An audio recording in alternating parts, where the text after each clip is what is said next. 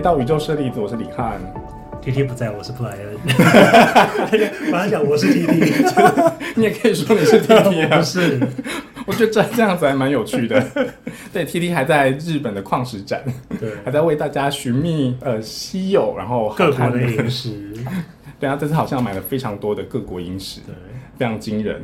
等他回来，我们也很期待。那这次虽然没有 T T，但我们邀请到了一位呃资商心理师，安安，啊真的有人这样叫我欸、对啊，但比较少啦。对，因为我们之前有聊过很多关于矿石，然后还有各种个案，在疗愈个案的时候会遇到的一些心理创伤。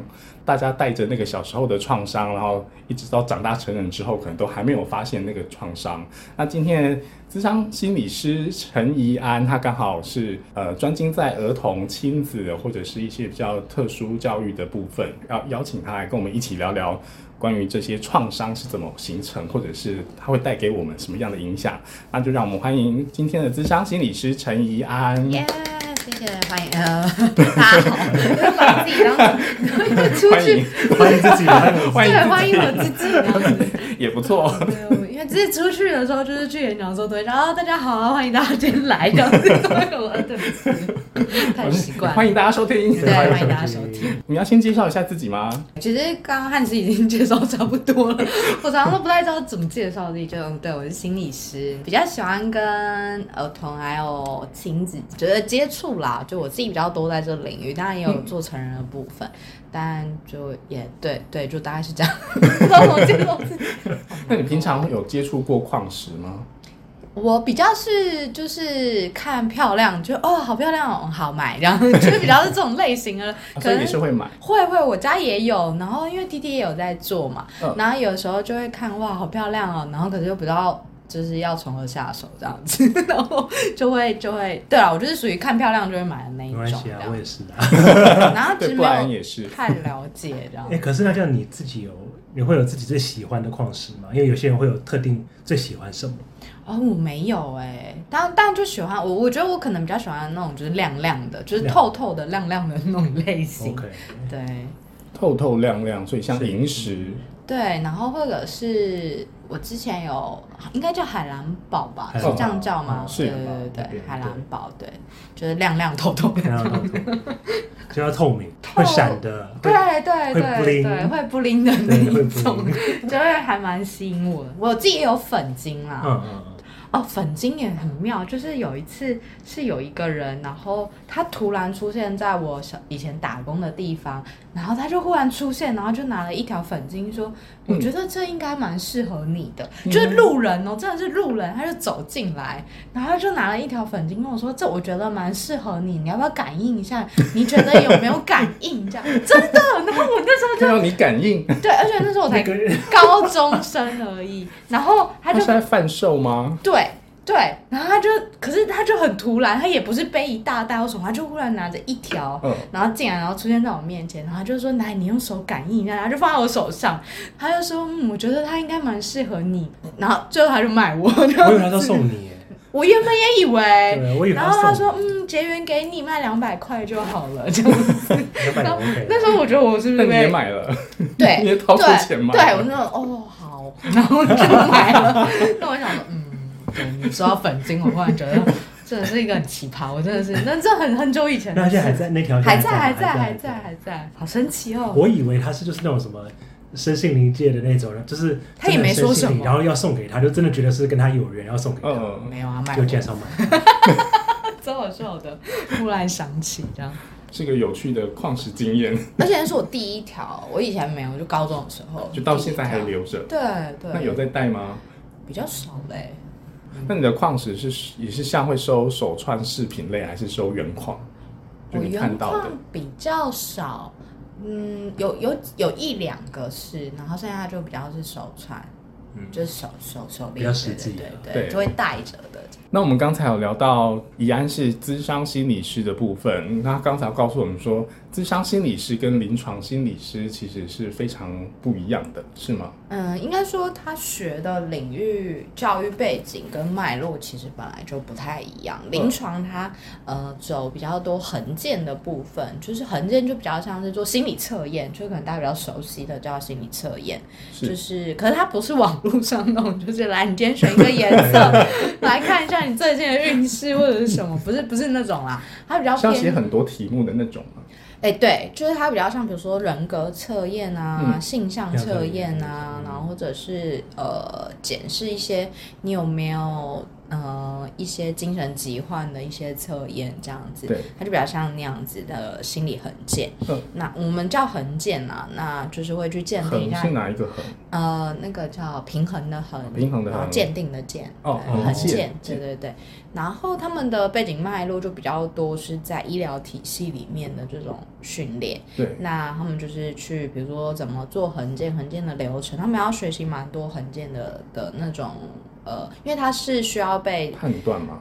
呃，除了判断，因为它的是有那个分数可以做那个准则的，然后它主要是训练在蛮多是训练在那个横件流程，因为它一定要统一，对，就是那个横件流程要统一，然后要评估，就是比如说做了几分下来之后，怎么帮这个人去做一些状态评估。因为像我会接触到，因为我不是临床，可是因为我接触儿童，嗯。那儿童他们有些在小的时候比较会有一些呃家长不理解的地方，就会带去看医生嘛，嗯。然后医生就会请临床心理师做横件评估，对，然后他们就会出一份横件报告。嗯，那那横件报告就比较会有，比如说这孩子的智力啊、孩子的性格，呃，在比如说什么冲动性啊、社交啊或思考逻辑啊等等，那在这方面的能力是怎么样？然后会有一个分数报告，然后会有一个。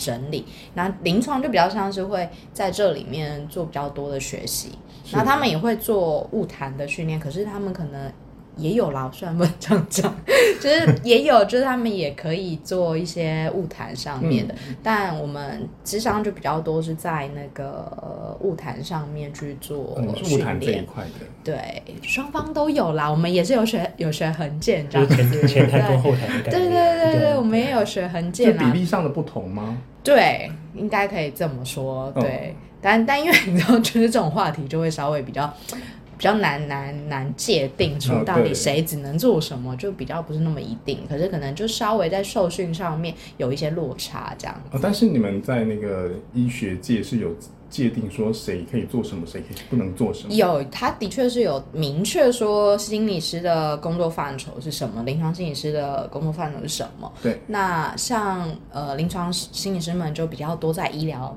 医院里面就会看见他们精神科啊，或者是一些呃复健心理复健科，嗯呃复健科里面也会有，因为他们要做拍评估这样子。那呃智商心理师最多就会在智商所、大学，然后一些教育机构，嗯然后或者是一些呃教育单位。就蛮容易会看见智商心理师的，那智商心理师他会自己出来开诊所吗？两个都会，临床心理师跟智商心理师都是会可以的。都是可以的，都是可以的，也可以都也可以做物谈啦，对，也蛮嗯。多临床心理师们做物谈的，嗯，因为也有在医院见过智商心理师接案接物谈的。那你们会跟临床心理师合作吗？我我不太确定，因为通常所谓的合作，有可能是像开治疗所嗯开智商所之后，心理所他们会在里面有一些可能工作工作上的合作啦。嗯，那也有的确有可能横见完，有些就会判案出去给心理师接案，所以的确在这上面，他可能没有明确说一定谁只能做什么，但如果一起共事还是有的啦。那呃，你对于最近，我 来吧聊一个，我先插一个，好，我问一下，就是那像比如说那种呃什么电影啊，或者犯罪片里面那种，就是去哦判判定那种这个犯人是不是变态精神什么连续杀人魔之类这种东西。这个比较有没有精神心理变态？对对对，这种比较像是临床的，还是说是智商的？感觉好像都其实都有，因为你要去跟他聊天。通常临床心理师们比较会做做横件这件事情，所以像之前有那个就是会有一些鉴定，对。有没有精神异常？对，然后这有些会是精神科医师进去做，也会有就是临床心理师啦。哦，是比较是对。临床。通常应该是会派精神科医师比较多，如果这种比较重大的事件的时候，嗯，对，那精神科医师跟临床心理师，嗯，他们最大的差异？精神科医师可以开药，医师可以开药，OK，对，但像不管是智障还是临床都不能开药，对。哦，然后我们也不是医师，嗯，对我们是医事人员，但不是医生。对，大家很很多统称的概念，然后我最常很多听到是说，呃，什么心理医师啊、心理医生啊，然后或者是呃各种，可是真的叫医生的其实是精神科医生，嗯。然后我们通常都称心理师，嗯，对，哦就跟护理师这样的嗯概念是一样的。所以专专业专专业人员，但是不是对对对对对，不是医生。嗯，好，刚才提到我们今天要聊一个 时事题，时事题，对，时事题没有错，对，就是对于最近理科太太她推出了她自己去做咨商之后，然后的一些综合她的经验还有案例，然后推出了这样子的一个线上课程。听说在医师这医师界嘛？心理师嗯 心理师界，心理师界有引起，一盘扫帚。就算是有引起一个话题。对一个话题。那为什么会在心理师界引起引起一个话题？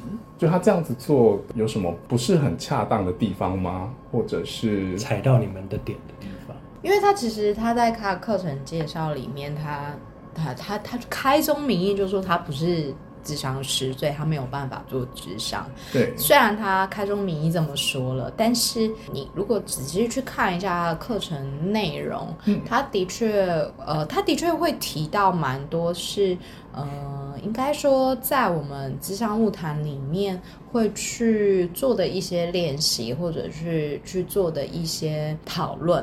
嗯，我觉得他让心理师们会比较比较没有办法接受的，也就是其实在这里面他，他开课程他就只能统一这样子介绍嘛，或者是是去说明哦，智商在他的经验里面是一个怎么样的脉络。可是它里面其实又提到了所谓的理论，所谓的练习，可是这种东西它其实还是蛮因人而异的。对他没有办法说他用一个概括的课程，然后就让每一个人都可以从这里面真的去疗愈或走出他的受伤或他的困境。对对，可是他他的呃概念跟介绍里面就告诉你说，你只要。听完这个课，其实他可以陪你走过你的痛苦、你的困境或你的受伤，或你可以觉察你自己。我觉得这当然或多或少，他可能是可以有一个呃练习，一定或多或少大家都还会得到一些新的概念或新的认识嘛。对那我也觉得，的确，他在这课程里面让智商这件事不再那么的、呃、陌生或有，距离，或对，有距离，嗯或者是好像不是说一定要怎么样你才要做智商，可能你在遇到一些困境的时候，你是可以寻求智商的帮忙。我觉得的确，它的概念上或它的，我觉得他的初衷啊，嗯。可能原本是这样，可是他在里面的确提到了太多是专业人员他要去评估过后或适当性，他才会去适合这个个案或适合这个当事人，他才会去用的一些方法或讨论。是因为不见得每一个呃所谓的理论、所谓的方式嗯都适合那时候的他。对对，所以这其实都很需要很详细的，比如说去理解、去讨论之后，然后也评估这个个案或者当事人做得到。嗯那我们可能才会带他去做这样的练习。嗯。可是他的课程就变成说，好，那我我告诉你这你刚是说，即使是练习这个部分，对，啊，对啊，也都是由那个咨商师这，边会来判断，然后来引导。就是什么最适合他嘛。嗯，那因为毕竟每一个人的个性或者是适合的方式真的很不一样。因为有些人，即使你跟他说哦，我们就这样练习，你这样练习，你就可以对你自己有很多的觉察。嗯那可是如果那个人他平常连就是他自己冷了热了，他可能都没有那么多的感觉，嗯，那你却要很多去描述，告诉他说，你去写下你的心情，你去写下你这件事对你自己的感受是什么，他可能就会觉得这很远啊。这离他还是所以没有可能会这么快。令这个人他也许会更有挫败感嘛。也是有可能，就觉得哦，原来这样练就会，可是为什么我不会？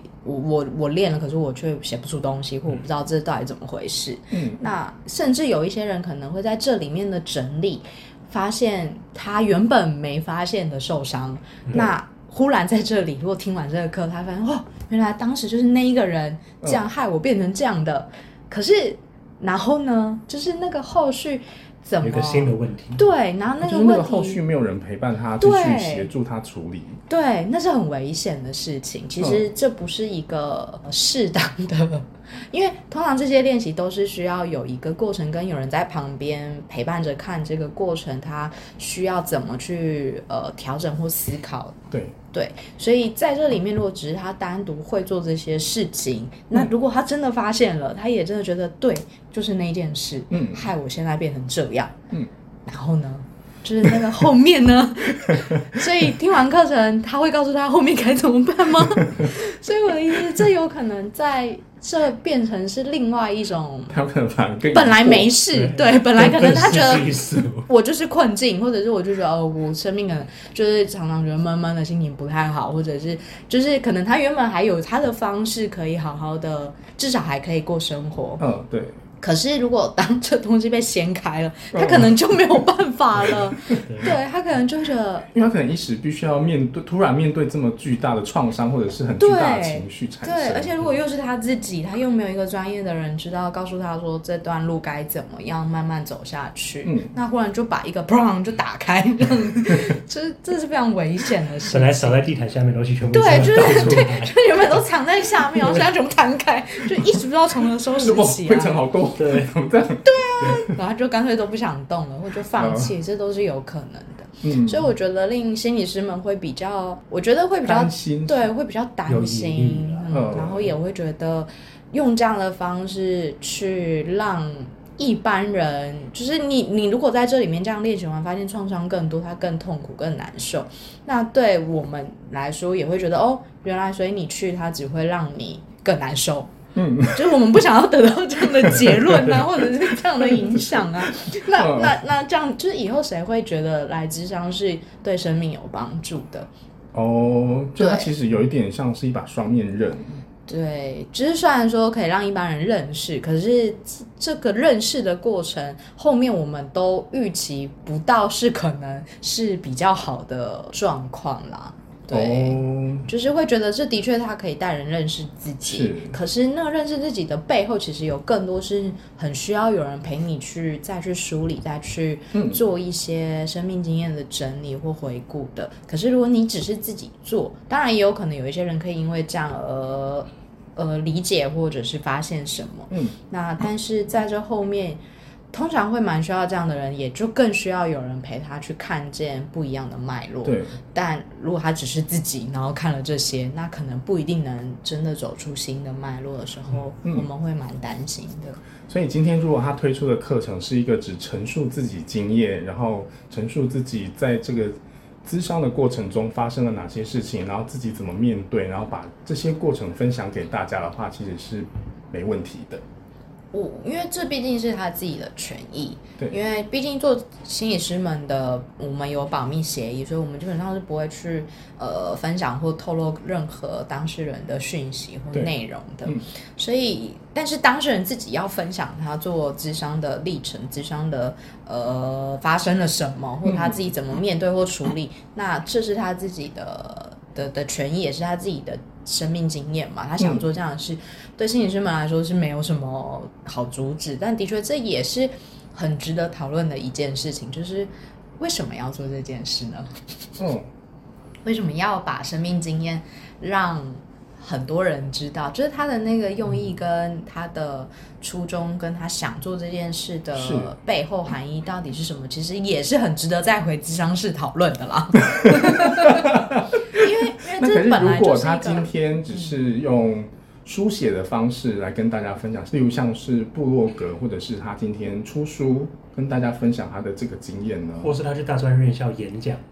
那那那当然是他自己，也就是愿意去呈现他走过的这个过程。我觉得这这是蛮好的，嗯，对对，这是蛮好，就是也让人家知道，其实他的确可以协助你的生命去经历过一些你可能嗯比较辛苦的时候，这样对子。我觉得如果是这样，那当然我觉得很。就就是那个状态，因为他现在的状态就变成是他把它变成一个课程，它的效益很奇怪。如果你是去单独，比如说出书，或者是去分享、去演讲，那它的受众就是一般大众，他不是付费来哦来、嗯来获取，而是哎，我刚好听见了，如果我有这个需要，那我可以去找专业的人。但现在他是有点塑造自己是。虽然他不是这样说的，但是他的那个概念上就很像是这样的啊 因为一个它整个的概念呈现上是这样子，因为他让人付费了。对。就像你找智商师，你要付费，嗯可是他用他告诉你说，哎，你来听我的，你买了这个课程，嗯。你就可以从中获得。对，对他有点踩到专业专业的心理师们的一些，就是我们当然它就是越界了，我们觉得有一点啦。摸摸的逆着毛摸，虽然开宗明义说他不是，但是这个行为其实是比较像是的。嗯，对，就是虽然一开始说我我没有做哦，嗯。但是实际上的行为却是好像是做了，是。而且就是概念其实蛮像的。呃，对，因为你是让一般人去付费做这件事，如果你只是单纯的你拍了影片分享，我觉得这基本上不会有那么多人觉得是，因为就像电影一样嘛，你电影里面也会有这样的形象，但就有时候更歪，然后歪到我们摄影师们就 啊，干嘛一定要黑化我们这样？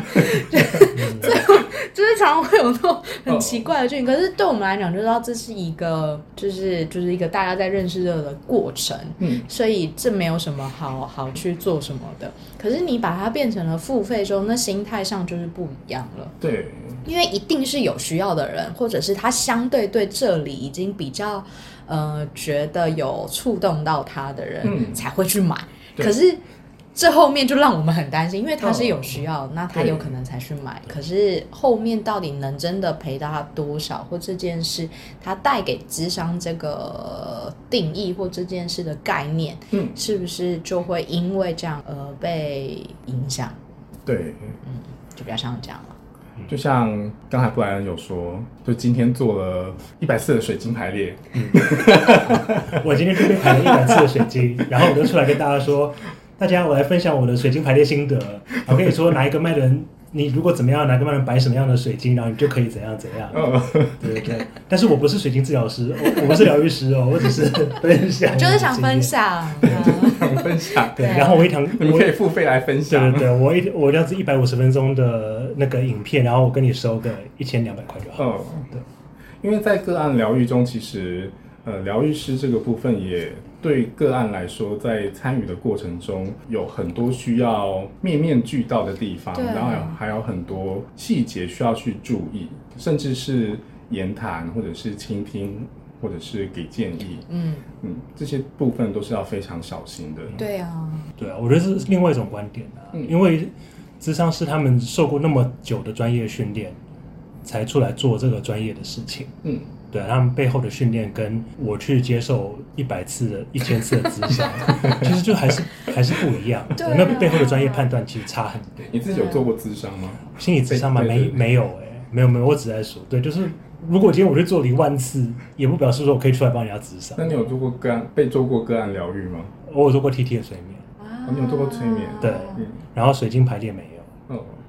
然后就是你的那个古埃及灵气那一次，啊，脉轮疗愈。对，那这件事情在那个 心理师圈还是目前还是一个被延上的话题吗？啊，对啊，就是早上被洗版，然 后被洗版。对啊，大洗版，因为因为我心理师，我身边就有非常非常多心理师啊，哦，然后大家就是对这件事真的是蛮激动的，嗯。因为我知道这概念就比较像是我们都很照顾，或者是来，就是我们很照顾来到我们面前的当事人，就是他们一定也是提起了很多勇气，或者是嗯、看见了自己的需要，所以才会来到这里。对可，是他用这样的方式出现的时候，对我们来讲就可以想象得到有可能会出现的什么问题，或者是带来的伤害。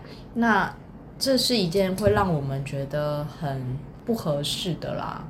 是不是因为目前台湾会寻求心理师做咨商的人，自发性的人没有这么多？相对比例一定是少的，嗯对，相对比例一定是少的。就是大家是不是对这件事还是会觉得，为什么我要去做咨商？会有这样子的想法吗？，会哦，因为他因为他还是蛮受早期人家会觉得啊，你是不是有病，还要去、去看精神科，对，因为就是还是蛮多会有这样的概念的。嗯但嗯、呃就就是这件事在推广上，因为本来我们做心理师，我们就已经很难去告诉大家说你为什么要来做智商，或者是告诉你说，哎、别人来做他好了，我们没有办法做这件事。嗯，所以他就已经很难好好的去被大众认识，对，所以才会有很多心理师开始出来做一些卫教啊、推广啊，嗯像这样的呃普及宣导。嗯那他用这样的方式，我就像我开头说的，我会觉得的确会让一般人知道说，的确要智商不是一件需要。呃，你一定是生了什么病，或你一定怎么样了才可以做智商，嗯而是你可能的确在你生命中或者现阶段，你觉得遇到一些困难，是，你需要有人陪你梳理、陪你整理你的生命，嗯，就可以来找智商师去做一些处理，或做一些物谈这样子。嗯但他这样的方式就是来哦，我让你知道智商师们都在干嘛哦，那你自己来就好咯，哦就会有有点这样子的概念在这样子。对确实。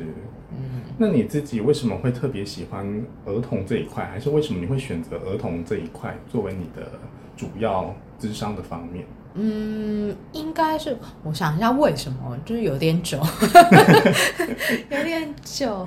为什么？因为我觉得孩子蛮单纯的。虽然你知道做心理师，就是心理师们在说，就是他们会说接儿童很难。嗯，那那个难。的确，因为在我们的学习过程里面，我们都在学怎么跟成人做智商，因为对它是一个很需要大量对话的的的一个一件事嘛。嗯，那呃，儿童难就难在他话可能不一定这么多，或者是他不一定知道他自己在说什么、对这样子，所以有蛮多心理师会觉得做大人相对是我们受训里面最最最频繁接触跟最密集训练的啊。嗯。那我会选儿童，应该是我会觉得，因为儿童其实他除了语言以外，其他的部分都是展现他自己。对。那当然，语言有的时候我们会觉得它可以包装，它可以，它可以隐藏，对，它可以对掩饰。嗯那它也可以用各种方式，当然这是智商里面会去慢慢呃梳理出来的。对但因为儿童本身他就是呈现他他的一举一动，语言也好，行为也好，都是他自己本身的样子了。嗯，所以其实我自己会觉得儿童还蛮好理解的啦，或者是我去切入儿童的部分的时候，我自己也看得比较清楚。对，比所以较你会觉得。现在的儿童，他们其实年纪小小就已经思考脉络很清楚。清不清楚不一定，但是呃，现在孩子们的认知接收蛮蛮快的，嗯，嗯，就是他们的资讯量真的蛮爆炸的，所以他们有的时候会说出很惊人的语言，或者是做出很惊人的事情，会有很惊人的想法，这样。对，但但成不成熟就是另一件事。但就他们接收到的东西跟他们的世界来说，我觉得大人有时候会低估他们。对对对，那你有觉得这样，因此现在现在比起以前，现在的儿童智商比较难做吗？难做吗？因为他们接受的资讯量我我觉得多，还好哎、因为我们年龄上还是赢了嘛，我们年龄、经验还有知识水平怎么样都赢他是这样，对看过的 YouTube 影片还是比较对，还是知道还是有不知道我还有资源查这样，所以怎么样还是可以赢他们。这样，对，所以还好。嗯，所以你在那个儿童这一块是你觉得做起来比较开心的，嗯，相对来说，相对来说，对，呃，我也做成人，我成人真也也也接不少，但相较起来，你说喜欢比较喜欢哪一个，好像也没有真的特别比较喜欢哪一个。可是可能我接触儿童比较多了，嗯，对，就还蛮习惯跟儿童工作。哦就比较习惯。嗯嗯嗯嗯那有让你印象比较深刻的儿童案例吗？嗯，实际案例不太能分享啦，嗯当然就是会有一些蛮好笑的事情。对，就是小孩们会有一些蛮好笑的举动跟事情。听到一些惊人不应该听到的东西。嗯，惊人吗？我常常最惊讶的就是爸小爸妈妈他们，这个这个事情，这个其实小朋友知道、哎，这嗯这些对他们来说一点都不不稀奇嘛，就是或不奇怪应啦。该这样说，其实小朋友是知道爸爸妈妈正在，例如说，呃，情绪高昂，或者是两个人之间是有争吵的。哦，这他们一定知道，这他们一定知道，甚至家里气氛一变，他们都知道。嗯，他们其实还蛮敏感的，就是呃我觉得孩子们都蛮敏感的，因为嗯毕竟他们在家里面就还是比较是一个被照顾的位置，对。所以他们去发现大人的情绪，其实是很有时候家长也会告诉我说，他们会刻意不要让孩子知道他们在吵架，或者是、嗯。呃知道他们心情不好，可是孩子们他们透露出来就会知道妈妈最近怪怪的，或者是妈妈最近心情好像不太好这样子。嗯对，虽然就是大人会有一些就是尽量避开，可是孩子们其实都感受得到。小孩的直觉比较准确。对，真的他们还是会在大人的日常相处中感觉到，哎，好像跟以前的模式不太一样，或者是哎，今天气氛怎么不太一样？对他们有时候说不出来，就他们也不知道这是大人的气氛影响到他，因为他们的表达可或那个觉察没有这么快。可是你稍微拼凑一下，你会发现孩子们的行为有一些变动，就是他没有办法说怎么了，可是他会用他的行为，就他自己也会怪怪的。嗯对就是小朋友的行为或他的反应也会蛮蛮不一样，然后大人就会觉得他怎么了，然后就是有时候稍微整理一下才会知道，哦因为是家里面可能有一些状况或比较忙，或最近有一些事情，所以小孩的行为就会跟着变动。嗯，对。那你咨商这么多儿童的个案中，有没有什么创伤是让你觉得呃最频繁发生的？你说孩子吗？孩子对，嗯，普遍来说，大部分还是都会回到可能被误解这件事情哦上，被误解，因为小孩其实蛮容易被误会的。对，就是因为因为他们可能在表达上没有那么没有那么精准，或没有那么及时，或他甚至不知道这时候他应该为他自己说什么。对，那所以有时候在这里面，他们被误会，他们自己受到的情绪波动会是比较大的。嗯，就是有时候可能是也不单单是家里哦，有时候是学校，有时候是同学，然后有时候甚至老师、嗯或是家长等等，就是他们在这里面如果一直频繁接收到被误会或者是无法为自己发声的状况的时候，小朋友状况就会比较多。亲子的部分的话，是家长跟小朋友他们同时接受咨商吗？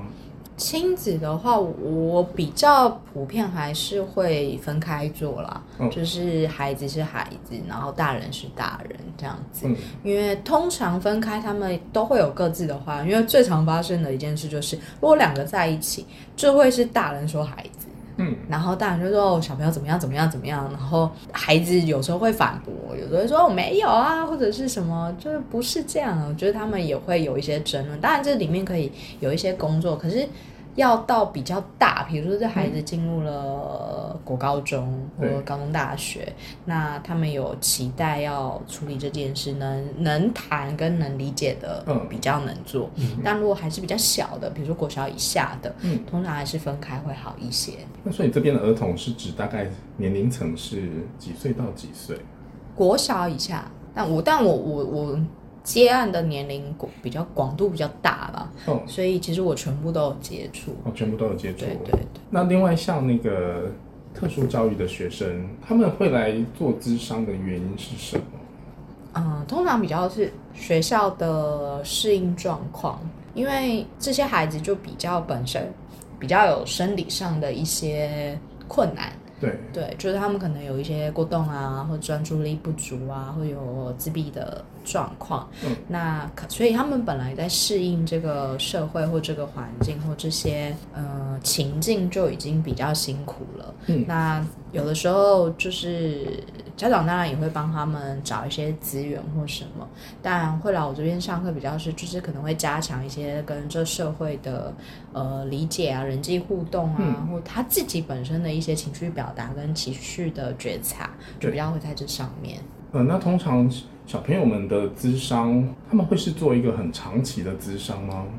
嗯，要就是会在什么样的状况下，你会觉得呃这个智商个案差不多了，不需要再过来做智商了？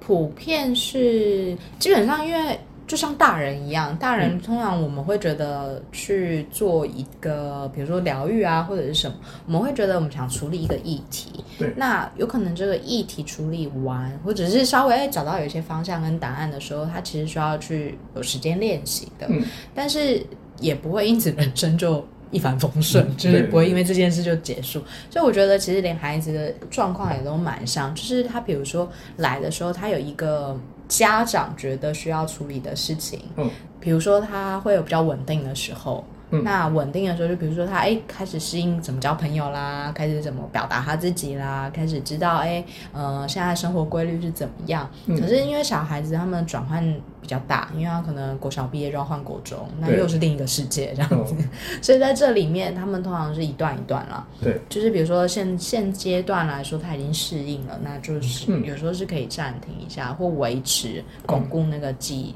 技巧。嗯，那可能过一阵子有新的状况的时候，我们就会再再再回来上课这样。那你有遇过那个家长就直接告诉你说他不需要做智商，就这样就好了，这样就你说停还是就停止。嗯，通常会来的就比较不不会耶，对啊，嗯，通常会来，不然就是不会来，嗯，就会直接觉得不需要，这样。就一孩子开始就不很好啊需要了。有也是蛮有蛮多家长这样的，就是会觉得不需要啊，孩子很好啊，怎么会有需要呢？这样，嗯，对啊，应该会有小孩子说，就是小孩自己说他不要来，然后大、哎可能家长觉得还要来，但是家小孩就说我不要。我普遍遇到比较少哎、有也有也有，我有是因为那一段时间他有更好玩的事要做，哦，哦，对，就比如说那段他可以看电视打游戏，对，通常有更好玩的事情，不然普遍不会耶。你知道我之前也有遇过，就是因为有时候小孩他们会觉得要被安排来上课，嗯然后会他会觉得有一点，就会觉得为什么我就是平常就要上课了，为什么还要上课这样子，然后就会觉得很烦。可是因为来我这边上课，我不会教他什么写字啊、念书啊，我就因为我大部分还是会跟他玩游戏，嗯我跟他聊天，嗯对。然后在这里面，就是小朋友都还会蛮愿意，就第一堂会比较不知道发生什么，会比较不要，对，会不会有点紧张这样。嗯可是通常一第一堂过后，我普遍可以就是是可以收服的，对，就是普遍是可以收的这样。但我的确也有遇过有个孩子，就是呃，就是老因为是老师带来的，嗯然后第一堂就是见我就跑这样子，然后然后那个老师也说 很少见到有孩子第一眼看你就跑，我说我也很惊讶，就是有这样，就是第一眼见我就跑掉的那种。但是我大概因为他跑掉，我就我去找他嘛，嗯然后大概也是大概三十分钟，就是他就跟我走了，这样子。对，就是在这上面比较还好啦。嗯，对对对对对。嗯，感觉要跟小孩打交道还是要蛮有一套的，就是哦，真的，他们真的是像在驯服野马一样，蛮像的，不能被他摔下。蛮像的。对，骑上去啊，不能被摔下去。一旦安静下来就就 OK 了。我我觉得这大概也是我比较擅长的地方，因为其实普遍如果跟成人，你就不需要这么对，不需要去驯服野 马。不需要这么多，就是可是成人不会啊比较迂回吗？这就是另外一件难的事。我觉得成人难就是在处理议题上，他常常虽然我们当然理解那个脉络上或事件上都是同一个人正在发生，对，但是大人会有更多是我知道要面对，但我不敢面对或不想面对，甚至我不想看见的那个部分，那就要的确要去陪伴跟绕啦，跟嗯去走一些过程。但孩子的部分就会比较直接，嗯你可以很快的去去带他看见或帮他处理一些状况，这样子。不然还有什么想要提问的吗？感觉沉默了很久。没有没有没有，我我一直觉得在开始之前我就已经我就已经想好我的问题，已经想好你的问题了，什么问题？就是像你常常看，呃，我觉得应该是说。国外对于职场这件事情，他们觉得，我觉得他们态度比较健康，我是觉得比较稀松平常，他们对就好像吃饭喝水一样。嗯，但是常常你看有些那种国外的节目，就是譬如不管是什么男女朋友之间啦，或什么是譬如说婚婚姻之前也要去职场，什么什么各种都要职场。然后有时候你看节目上，当然可能很大一部分是节目效果，但是他们就会啊约好某一天啊要去尝试这边，然后就看他走进一个就是美轮美奂的诊所，然后就坐在一个像客厅的房间里面啊，就两个人就坐在沙发上开始聊天，然后当然过程中其实可能是一个小时，我们就完整的一个时段。但是你看他录影的时候，就只是说啊，那你觉得怎么样？就是你觉得如何？然后怎样怎样？那我觉得你要回去怎样怎样怎样，然后就结束了。嗯，啊，就因为荧幕上呈现就是这样，对对。然后大家可能就是不了解的人，可能就觉得说，智商是就这样，那这样我也可以去做智商师啊，就是你知道，就是就是我也被简化，对我也可以去问。所以我知道这很片段，但是就是你们自己会不会常常被人家问到这种问题，或是被人家有这种误解？会啊。然后，然后你们呃，就是或者实际上比较。真的在发生的事情是怎么样？我们没有看到的那一些。啊，应该说，呃，大家都会说啊，就聊聊天而已，为什么要付这么贵的钱？就是大家都是这样的概念啊，不就说说话吗？不就聊聊天吗？就知道是每个都是可能就是中年女性，然后就会带着这种很妈妈一般的微笑跟你说这样子，然后我觉得你做的很好，然后怎样子，然后这样子，哎，可以再继续努力看看，然后怎样怎样，然后就啊，谢谢你今天来啊，怎样怎样怎样，我很期望下次再看到你，就这样结束。对，就是这会蛮是那种。我觉得有一点点刻板印象啊！我看到真的不是这样啊！我知道，我知道，因为这嘛，因为我觉得连因为最近有一个很红的剧，嗯，就是它里面也有就是智商桥段，这可以讲了吗？可以啊，就是那个是那哪一部？就星期三啊，就是 Netflix 上的那个星期三有啊，对啊，里面就有啊，可以聊。然后它里面就有一个无所谓可以聊，因为我不会看。哦哦，你不会看我而且不会影响我，我不怕被暴雷。哦，好好，因为它里面就是他就是说星期三有那个状况的孩子，然后所以他他就是要去接受智商，然后不然的话就会被被判刑什么的，就是因为。可能国外的制度就比较是这样，青少年好像他们就会有一个呃缓冲预防的这个机制，就是接受对对对对对对对对，然后就要去让他接受智商，然后因为那个我我在看的时候，我自己也有一点觉得哦，这也是有一点让人，因为他他也有点，他也不是完全黑到让人家觉得哦，这就是黑黑这个职业，因为他还是有一点点就是媚曲的那个状态的，所以我就觉得有点。有点微妙，然后我觉得有点危险了。那危险是在因为去的过程里面，那个智商师用的反应跟那个对话的方式，会让人觉得好像他就是这样的历程。就像你刚刚说的，哦，我需要哦，你很棒啊，鼓励你啊，支持你啊，陪伴你的那个过程，就好像我们就做这样的事而已。但其实实际的智商状况里面。它会有更多是需要去讨论到，例如你你今天想讨论的事情，嗯，那这件事情的呃，首先的脉络也好，或你怎么经历，跟你怎么去思考，怎么去看，嗯，然后以及它对你来说可能是哪一些部分是你可以再多去思考的，嗯，对，思考的。我觉得也有点像是给你不一样的观点或不一样的角度去重新整理这件事，当然这只是一个一个一个方法啦。那所有的说对于个案自己而言吗？对对对，个案来说可能有更多会是他可以增加他的呃对问题的思考。那在这里面也有一种，我们都会说，其实智商师是一个智商最好的工具是。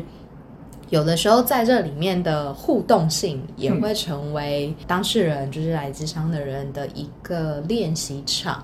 对对，就是有可能他自己看不见的，或他因为可能我们人生走的那个形式的习惯或性格，或者是他会有一定的方式。嗯，可是在这里面，如果你在这个方式里面遇到了困难，那有可能是哪一些部分我们可以需要来调整，或者是来做一些发现，这样 对对对，就比较像这样子啊。所以在这里面就会有很多的讨论，或者是有很多他需要被看见的部分。嗯，对。那你有遇过像星期三这样子的案例吗？孩子吗？有啊，对，有有有。因为这种孩子，他就比较，因为我他在电影里比较像是他说他有反社会嘛，就是比较他真的有反社会吗？可是你可以从很多细节上看到他不是啊。对啊，对啊，就是他可能 就是叛逆小孩。所以我觉得，我就我自己看完而言，我觉得他对于感呃情绪这件事情，对对对对对对，他就是一个很明显对情绪觉察不擅长的的人。嗯，对，因为其实就连我们大人也会，就是有时候其实你也都不知道自己。为什么心情不好，或者是现在这件事对我自己来说发生了什么。嗯就我们可能也需要一点时间才能理解，或者是忽然在某一天就哦，原来这件事让我这么不开心，然后原来我一直都没有感觉到，就觉得哎，为什么在这里我就是有一点不爽，或者是他这样讲那句话的时候，我就有一点，他也没讲什么，他也没攻击我，但我就觉得听了这句话我超不开心的，这样，就可能在某些时刻点，我们也才能发现这件事。嗯。就我觉得对那个星期三来说，他就是一个比较对情绪比较没那么细腻发现的孩子，就就像他需要朋友，可是他自己总觉得不需要，嗯，对，可是。他在很多行为上，他其实是有展现他想要社交或者想要跟人连接的那个部分。其实这类孩子真的蛮多的欸，所以他呃很常用一些让人家听起来比较刺耳的一对或拒绝对对，或者是那种我不需要你啊，没有你我也不在乎的那种反应态。可是真的蛮多孩子这样，就是如果他在一般的学校，他互动往往是受伤的。对，然后你问他说：“那你是不是很想跟小跟其他小朋友玩？”我不。不用啊，不需要啊，为什么要跟他们玩？他们玩游戏这么无聊，就是 就是其实是希望人家来找他，找他邀他一起去对。这其实就是话中的话，就是像像我们就会去哦，真的哦、就是也不是说哦，那你一定要跟小朋友玩，你一定要怎么样？就是在这里面，他有就有一块是需要被理解，他可能在这里一直是很受伤，对所以他才会变成这样。那孩子是这样，嗯大人有些也会是这样的模式，所以这就会是智商里面很细部要去呃看见的东西了，就不是只是聊天，你知道吗？对，那像星期三他会这样子做，是不是因为他其实也有一点像是保护机制，他在保护他自己？对，其实我们人都有，就是呃，为什么我们会常常在一个你知道他是困难，或者你知道他你这样就会受伤啊，嗯，你知道爱上这个人他就是渣男啊，就是在交往的时候你就已经知道了，甚至你就有预感这人 但是还是奋不顾身的去。对，就是总会跌进一个受伤的境对对，所以这就也是我们会需要去嗯看见，因为它一定有一些东西跟有一些呃需要或渴望在里面嘛。对那这就是很需要他去被呃理解跟照顾到的地方。嗯对。那如果他知道他可以不需要用呃跟渣男在一起才能展现他的魅力的时候，嗯。那他就不一定要再继续找这样的人了。哦，因为他可能觉得他被这个渣男所需要，然后这个需要满足了他，又或者是这个渣男让他觉得很有面子，我渣男竟然为我停下来，他竟然选择了我，这往往这是一个很很自我价值得到的实对啊，对啊，对啊，嗯所以在这里面就会有，就一定会有一些需要被看见或处理的地方嘛。新版的这影集的星期三很有趣的地方是，他其实是在讲他了解自己情绪的过程，对对，但是那个电影版的星期三不是，他就是一个真的面无表情、没有任何情绪波澜的人。哦，因为我没看过电影版的，呃，因为我我对我有看过电影版，星期三里面的那个有一个老师，嗯，就是那个教植物学的老师，他就是原版的星期三。哦，真的哦，对他那个时候演出的时候才十岁，哦，真的哦，对，哇，原来有这个渊源，对，所以他们是前后任的星期三。哇，超棒你看完了吗？我看完了，我看完了。所以我觉得那个大反转很棒。对对，真的蛮精彩的，蛮精所以。原版的他十岁的时候要演一个面无表情的人，对，所以他很现在的星期三哦也是啊，就是他也是演一个比较没有表情对。但现在星期三他已经二十岁了，那那个时候的星期三他才十岁。哇。那他的那个角色情。设定就是，那个他真的要面无表情的对讲所有的，所有的事情，对，嗯，连跳舞都面无表这情，小孩真的是戏精哎，很强，真的很强。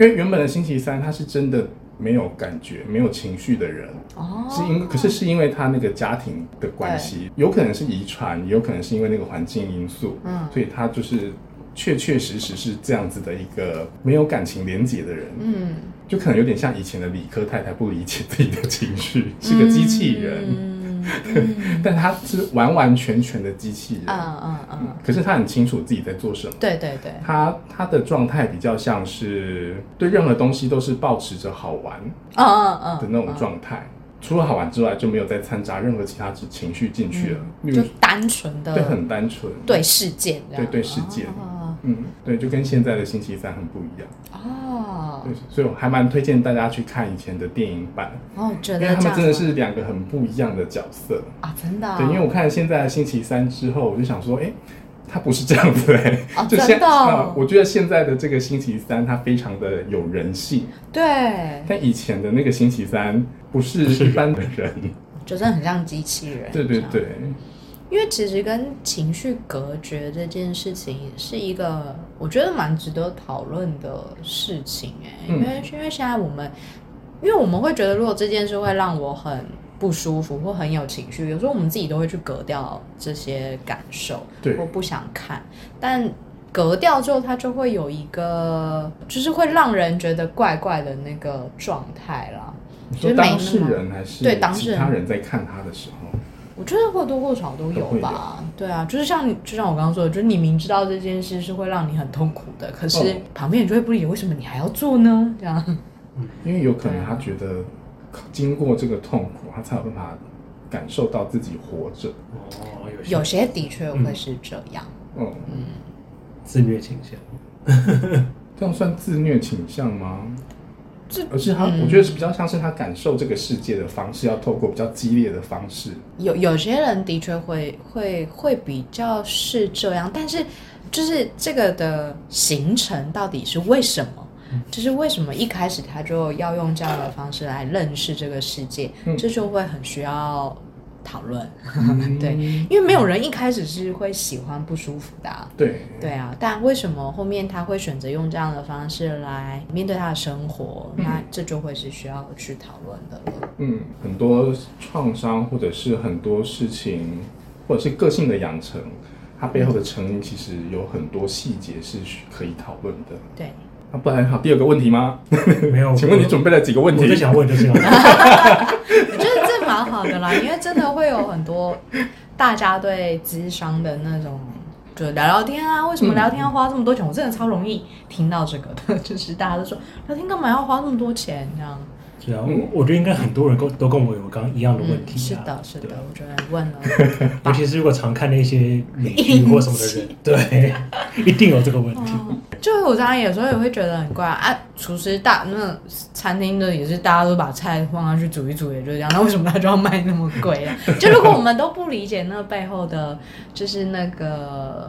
就是那个养成的一些细节哦或者人家的用心，你就会觉得这个钱好像很贵了。嗯，对，对啊，心理师在接案的价格是不一样的，没有、他没有公定价，嗯有那种一次六千块的，对，对，所以基本上在智商这件事，就如果你自己的费用是比如说抓一千二，那一次一千，那你就自己可以去看，哎，哪一位智商师的收费跟你自己是比较 match 的。嗯，那有一些他像催眠，可能费用会高一点，或者是做伴侣智商或做亲子智商，他费用可能就会再高一点。嗯那你看你自己的需求去找，他们就会这样用这样的方式，或者是不同的地方，或者是你要找，比如说有健保的，对。那你可能就要到哪一些医院去。哦对啊，那就是因为如果因为这呃这些个案他自己呃预算真的有限，他没有办法支出这些金额，但是他确实很需要咨商的话，因为通常现在的，我记得现在有一些对有一些社福机构，或者是呃卫生所，好像各地区的卫生所现在好像是有心理咨商服务的，嗯。可是因为名额很少。对。然后时间也有，就是有限，就是它相对的确比较价格比较低，嗯。可是它你就可能需要去花时间预约或等这样子。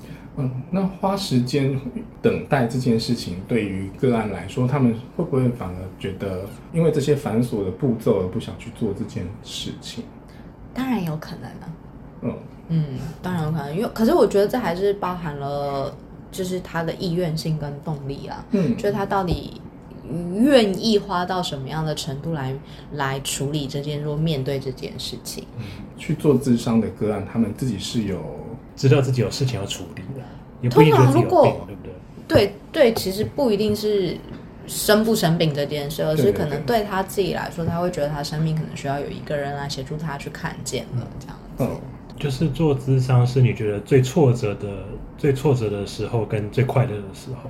最挫折哦，我想想看，好像太多了，我有我有你要说我现在不知道挑哪一个啦。没关系，我们可以一一分享，没有啦，我我我想一下，挫折，让大家知道咨商师的辛苦。我觉得有一些挫折，最初的就是说，为什么大家会觉得说我们收的很贵？哦，这这应该也是一个啦。应该说，呃，有有一些部分是因为我可能接孩子多，所以有时候的那个挫折感是，当我们因为毕竟孩子他只有改变他自己，往往效果不大，或者是嗯他的维持不久，所以有的时候更需要的是他周围的人跟他互动的方式要调整。对，或者是老师引导他的方式，或家长跟他呃互动或教他的方式嗯要有一些调整。嗯所以有时候的那个挫折感会是孩子其实已经在改变，或者是他有这个意愿，嗯可是周围的人却可能没有办法。理解到，对，没有没有办法支持到或理解到这一块的时候，嗯。然后就会蛮影响孩子的嗯。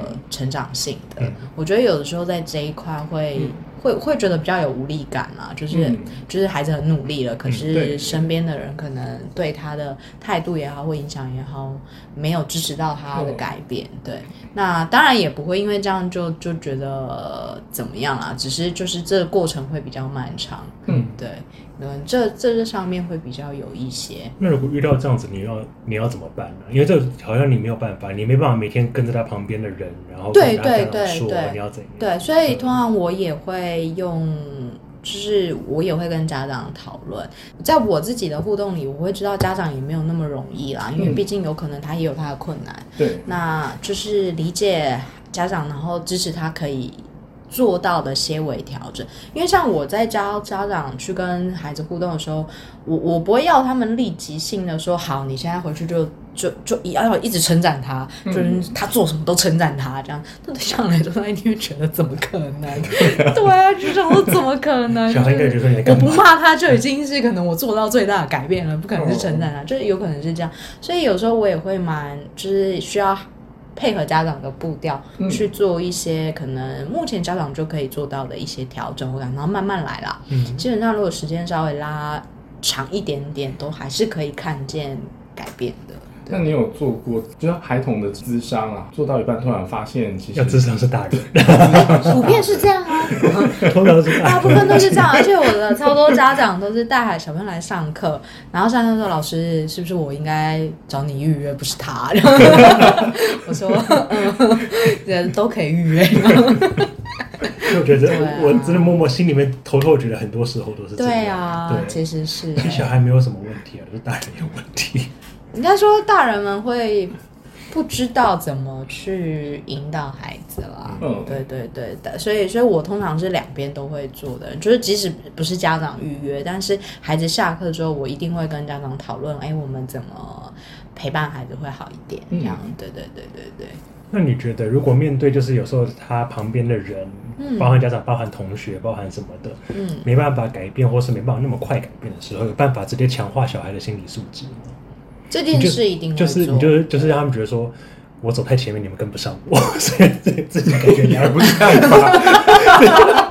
自己感觉良好一点。那那他可能就会，我我觉得这个年纪不合适啦。嗯就如果是成人了，的确你可能会想要引导他做，就是活自己，嗯或者是呃不在意别人，就是你可以。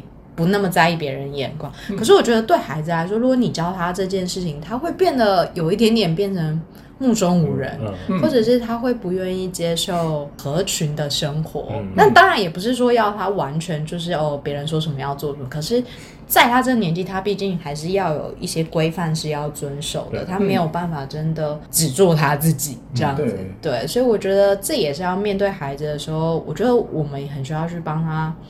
思考到的一个部分，因为嗯如果你在这时候就教他做自己，那哇，那应该他身边所有人都会炸掉这样。嗯，对对对，可能家长也会很困扰，或者是老师也会觉得这孩子不受控这样。嗯嗯，那我觉得对这孩子的生命来说，也不会是一个正向的帮忙了。对，对，所以就可能还是要成人一点，再这样比较。就是他等他整个生命架构或他自己对自己的认识都很足够的时候，我觉得成人就还蛮适合用这样的方式。可是我觉得连成人也是没有谁是不需要别人的，所以有的时候也是很需要去知道你什么时候可以跟人连接，你什么时候可以做你自己。我觉得这个区别还是要蛮小心的。对，所以做孩子的时候，我觉得最最辛苦的或最挣扎也是正面。你有时候也会想要教他好好的，就是过好自己。可是其实你又知道他们很渴望跟同学一起玩，或被老师、被家长认可。我觉得在还是在他们那个年纪，还是蛮需要有被认同这个经验的。嗯。那我觉得在未来他做自己的时候，才比较不会盲目的只是想要被认可，或者对。是不晓得到底什么才是自己想要的。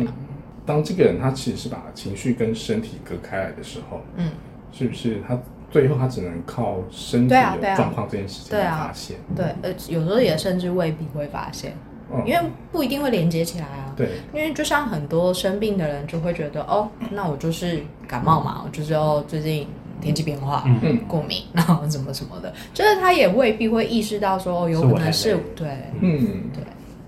那我们今天谢谢陈怡安心理师，聊着聊着，聊着聊着说我们的 矿石就不见了对，刚好是你的矿 Hello，石我们的矿石呢？对好，就这样结束了，拜拜。大家有没有觉得？我说，哎、矿石在哪里？矿石在哪里？没有，这一集没有矿石。开始你要不要说一下你这集原本预定设定的矿石是什么？我知道？有，有吗？我知道有。想要带过，然后下一集来告诉你们。宇宙设立子，我们下周见喽，拜拜。拜拜。